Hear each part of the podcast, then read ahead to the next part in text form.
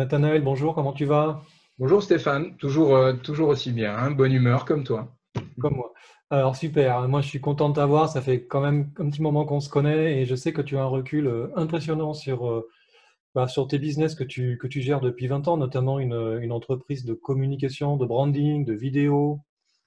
Et aujourd'hui tu vas nous parler d'un d'un- justement un sujet assez sensible, c'est comment dire, bien valoriser son savoir-faire, c'est ça? Alors, même, je dirais presque c'est don. Euh, alors, ce que, ce que je vais dire, c'est issu d'un brainstorming qu'on a fait avec des, des- membres du, du CJD, du Club des jeunes dirigeants, et qui m'a littéralement sauté au visage. Euh, au fond, on a tendance à dévaloriser ou à ne pas valoriser ce qu'on fait facilement, ce pourquoi on est doué.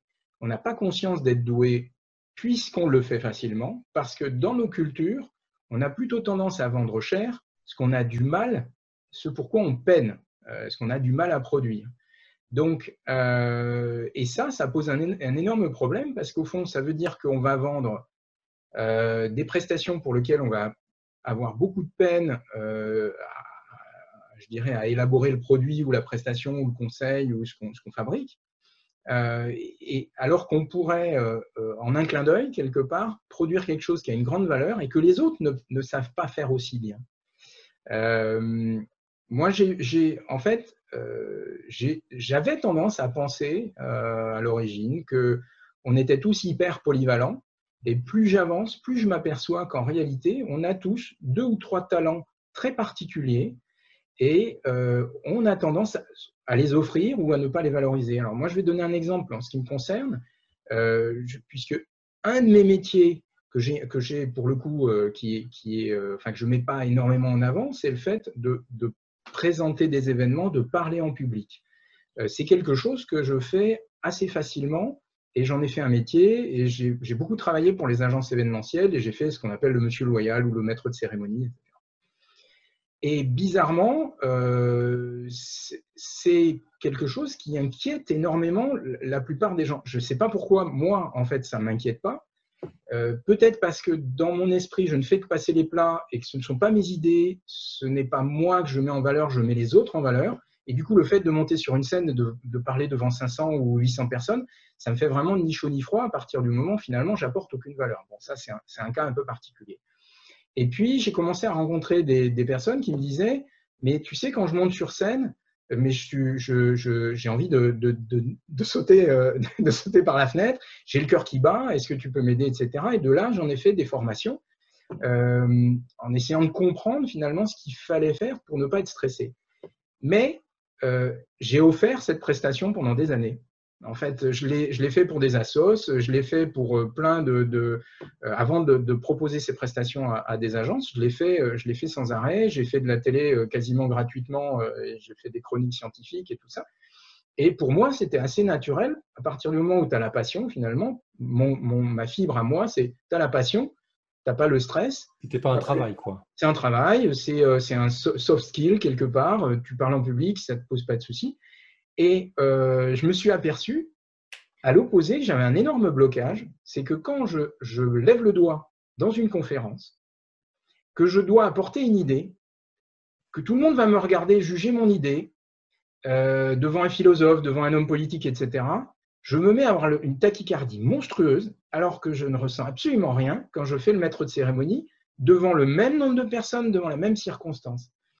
Donc, et et à l'opposé, je vois des conférenciers, des gens, des magiciens, des, des, enfin, tout un tas de, de des, gens qui ont été coachs sportifs, etc., enfin qui ont été entraîneurs, qui parlent avec une aisance de euh, des experts sur scène, etc. Ben, finalement, eux, moi, on n'a pas le même talent, mais il faut dans les deux cas, il faut le vendre et il faut le vendre très cher parce que c'est quelque chose que les autres ne savent pas faire.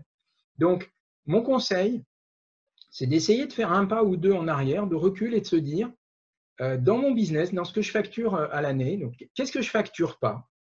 Qu'est-ce que je facture pas cher? Parce que je le fais vite fait à la marche comme ça. C'est le conseil que je donne. Je facture cher. Je pense aussi à une, une amie qui fait de la PAO Hmm. et qui donne des conseils excellents sur le message, sur le fond, et elle les donne. Et elle vend sa PAO. C'est le principal. Voilà, mais elle les donne 200, 200 euros euh, une plaquette. Parce qu'en fait, la PAO, il y a plein de gens qui le font, y compris à Madagascar, et c'est pas ça, sa valeur ajoutée, son, talent. C'est maintenant que tu me le dis, euh, je passe mon temps à. Les gens m'appellent, euh, j'ai deux, trois, souvent prospects par jour, souvent, hein, au moins un, mais souvent deux ou trois. Et ils me disent, ils me demandent, alors pour mon référencement naturel, qu'est-ce que je devrais, comment je dois m'y prendre? Moi, je leur explique là. Je suis en train de changer ma méthode de vente, donc ça va complètement changer. Mais jusqu'à présent, ce que je faisais, moi, en bon ingénieur, en bon, en bon euh, euh, petit qui a fait l'école et tout ça, ben, on me pose une question, je réponds pour, parce qu'on me le demande tout simplement. Je vais pas dire, écoutez, euh, j'en sais rien.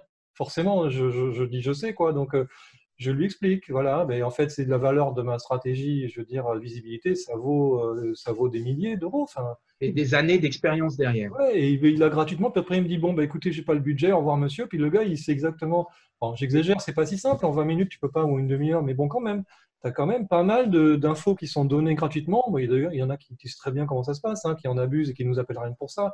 Ils vont aller jusqu'à la proposition commerciale pour avoir tout le détail de la stratégie. Moi, je pense que ça fait partie du métier. On, le fait parce qu'il faut le faire. Voilà, la plupart du temps, quand même, les gens sont honnêtes. Ils viennent parce qu'ils ont un vrai besoin. Ils veulent savoir ce que tu as dans le ventre. C'est normal, tu leur en donnes un peu. T'en gardes aussi. Et puis, c'est un jeu, et puis à un moment, bah, ils payent pour avoir la prestation. Normalement, tu es censé délivrer quelque chose de concret, quoi, pas juste du, du blabla ou autre. Donc, il faut en donner, mais pas trop. Euh, bon, c'est pas évident. Donc, je comprends ce que tu veux dire, et ça me fait poser quelques petites questions, euh, en fait. Une excellente remarque, c'est euh, les agences de com sont très fortes pour ça, pour quelque part s'arrêter avant de donner le conseil, au sens propre du terme. C'est-à-dire, dire, on va réfléchir et moi, c'est vrai qu'en réunion, j'avais tendance à donner des idées, à donner énormément de conseils. Et puis, en fait, on ne se rend pas compte qu'on vient de donner 99% de sa valeur ajoutée, que derrière, on va faire que de la production, je dirais, de, de tâcherons, mmh. euh, produire des minutes de vidéo, produire des dizaines de lignes de texte. Euh, bon. Et en fait, le conseil clé qui est l'aboutissement d'années de compétences, d'expérience, qui fait qu'en deux secondes, on va dire non, mais tu devrais aller voir le marché allemand. Eh ben, ça, c'est très compliqué de le vendre, mais ça a une valeur énorme. Et les cabinets de conseil et les agences de com, je dirais euh, un peu, un peu cossues, elles savent le faire. Et c'est un truc que devraient apprendre à faire aussi les consultants unipersonnels, les, les, chefs de petites entreprises, parce qu'ils ne se, se, rendent pas compte qu'ils dilapident. Ils dilapident leurs compétences, mais parce que c'est très difficile. Quelquefois, il faut pour ça changer d'emballage et passer de, euh, de production d'outils à euh, un emballage qui est plus conseil. Euh, et une, autre chose sur laquelle j'ai envie de réagir avant de conclure, c'est le rapport du travail entre le travail et le temps. Mm-hmm. Aujourd'hui, les contrats de travail, ils sont basés sur du temps pour les salariés, ce qui est absolument un non-sens parce qu'en réalité, il y a 90% des prestations qui ne sont pas corrélées au temps, mais qui sont corrélées à la performance, à la créativité. Et j'ai envie de dire, beaucoup de choses peuvent être packagées. Si moi, je mets quatre fois moins de temps qu'un autre, il n'y a pas de raison qu'on me paye quatre fois moins cher. C'est juste que je vais quatre fois plus vite. Donc, euh, mais en tant que prestataire, j'ai envie de dire, on, voilà, on, peut annoncer un budget. Si je mets 10 minutes à le faire, c'est que j'ai énormément d'expérience. On a, on a, quand même un gros avantage, hein. c'est pouvoir organiser notre temps comme on veut, notre productivité, et, euh, et, en plus vendre même plutôt la valeur que le temps passé, évidemment, même si ça reste assez compliqué pour certains de se dire je vais vendre euh, deux heures de boulot à 10 000 euros, bah oui, mais si ça les vaut, voilà. Donc après, on se dit mais c'est du vol, c'est jamais du vol si ça les vaut. Et le, concept créatif, c'est encore pire. C'est-à-dire que euh, une idée de mise en forme d'une vidéo, allez, on va dire qu'on coupe la vidéo, on, coupe de cette manière-là, le ton serait comme ça, ça germe dans un bar en quelques minutes, c'est devenu bref, le concept télé bref Canal+, qui a, qui a cartonné. Ou, ben, ça, c'est quand même compliqué de le valoriser. Souvent, les idées, c'est une petite étincelle et il ne faut pas forcément plus de 10 minutes pour l'obtenir, et pourtant, il faut réussir à le vendre.